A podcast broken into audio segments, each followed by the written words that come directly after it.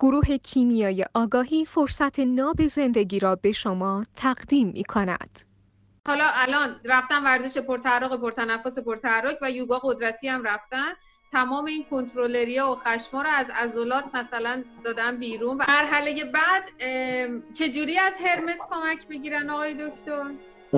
حتما که یکی از راه های تعدیل پوزیدون هرمسی یعنی مقداری از عواطف و احساسات با رفتار تخلیه میشه و مقداری دیگرش با گفتار.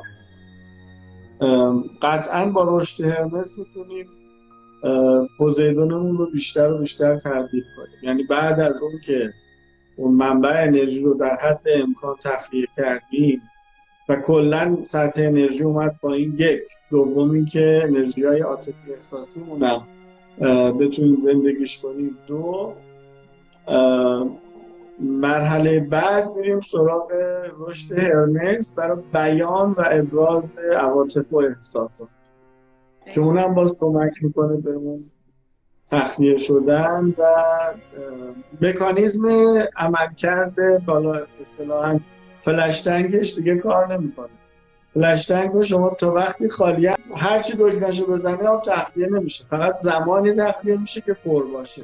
این مکانیزم پوزیدون مشخصا مثل فلاش یعنی تا موقعی که داره پر میشه تخلیه نمی‌کنه. فقط وقتی پر میشه و پر پره کار می‌کنه و تخلیه می‌کنه و صد درصد هم سیلاب درست می‌کنه و همه چی رو با خودش میشوره می‌کنه.